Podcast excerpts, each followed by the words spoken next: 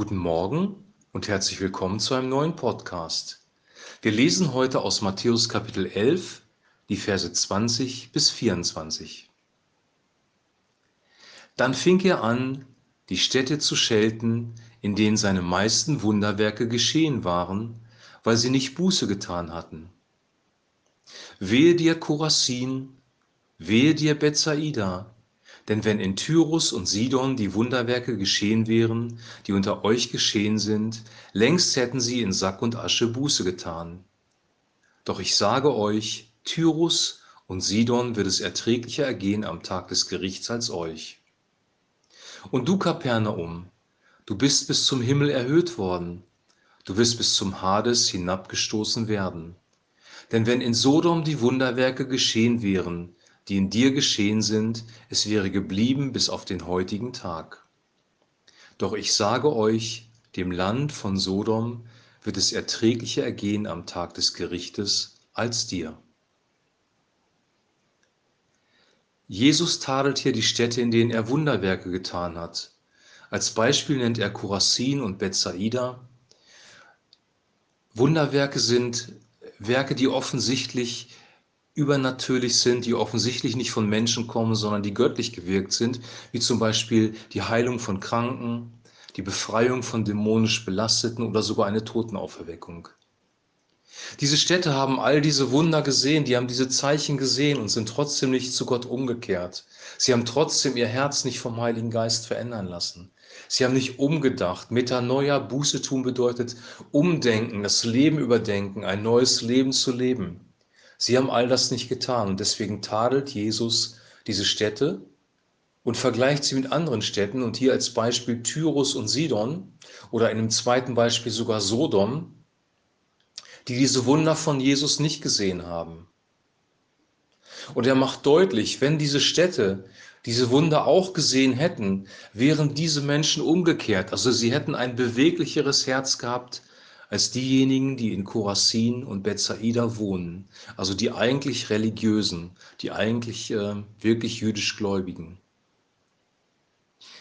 Das ist schon mal sehr erstaunlich, dass er hier offensichtlich klar macht, dass es nicht selbstverständlich ist, dass Menschen, die religiös geprägt sind, die einen gläubigen Hintergrund haben, eher bereit sind, umzukehren, eher bereit sind, an Gott zu glauben und ihr Leben zu verändern.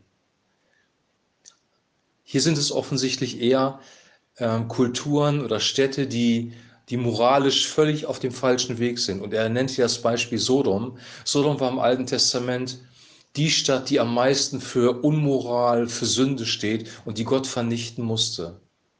Aber Jesus sagt, dass es diesen Städten erträglicher ergehen wird im Gericht, weil sie umgekehrt wären, wenn sie die Wunder von Jesus gesehen hätten. Oder anders ausgedrückt, es kommt nicht darauf an, dass wir Zeichen und Wunder sehen. Unser Glaube entsteht nicht durch Zeichen und Wunder, sondern unser Glaube ist Vertrauen in Gott und dann auch Umkehr im Leben.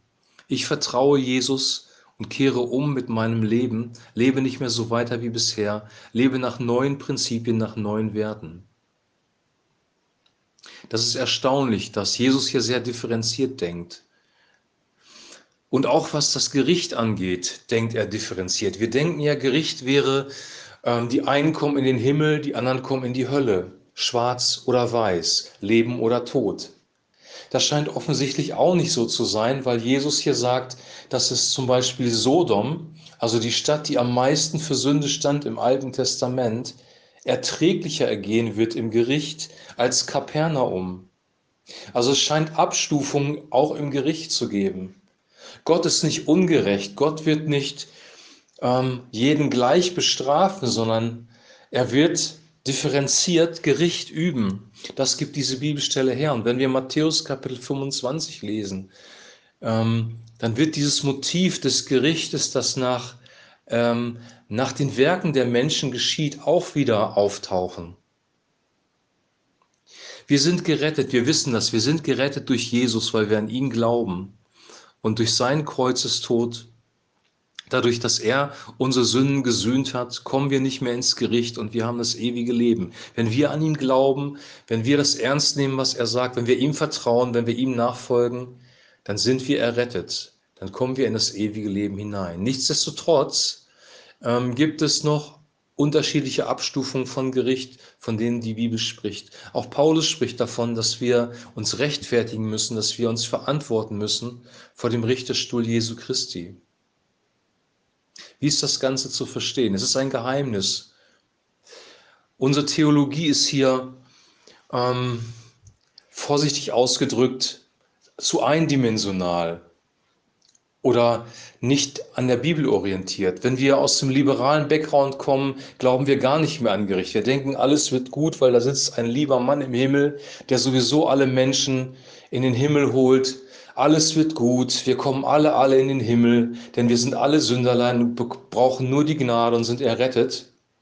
Und dann gibt es die evangelikale Theologie, die sagt, dass alle, die, die an Jesus glauben, in den Himmel kommen und alle, die, die an Jesus nicht glauben, kommen in die Hölle für alle Ewigkeit verdammt.